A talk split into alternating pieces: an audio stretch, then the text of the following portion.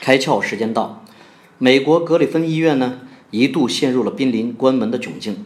在做了一番这个调研后啊，格里芬医院明白了一个道理，就是必须把病人当顾客对待，医生只是为病人提供服务。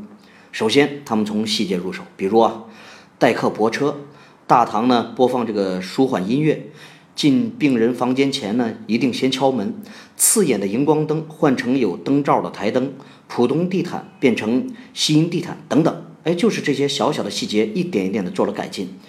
最重要的是呢，格里芬医院冒着医疗纠纷的风险，向所有病人完全透明的公开医疗记录。这样做大大缓和了医患关系，并建立起更亲密的伙伴关系。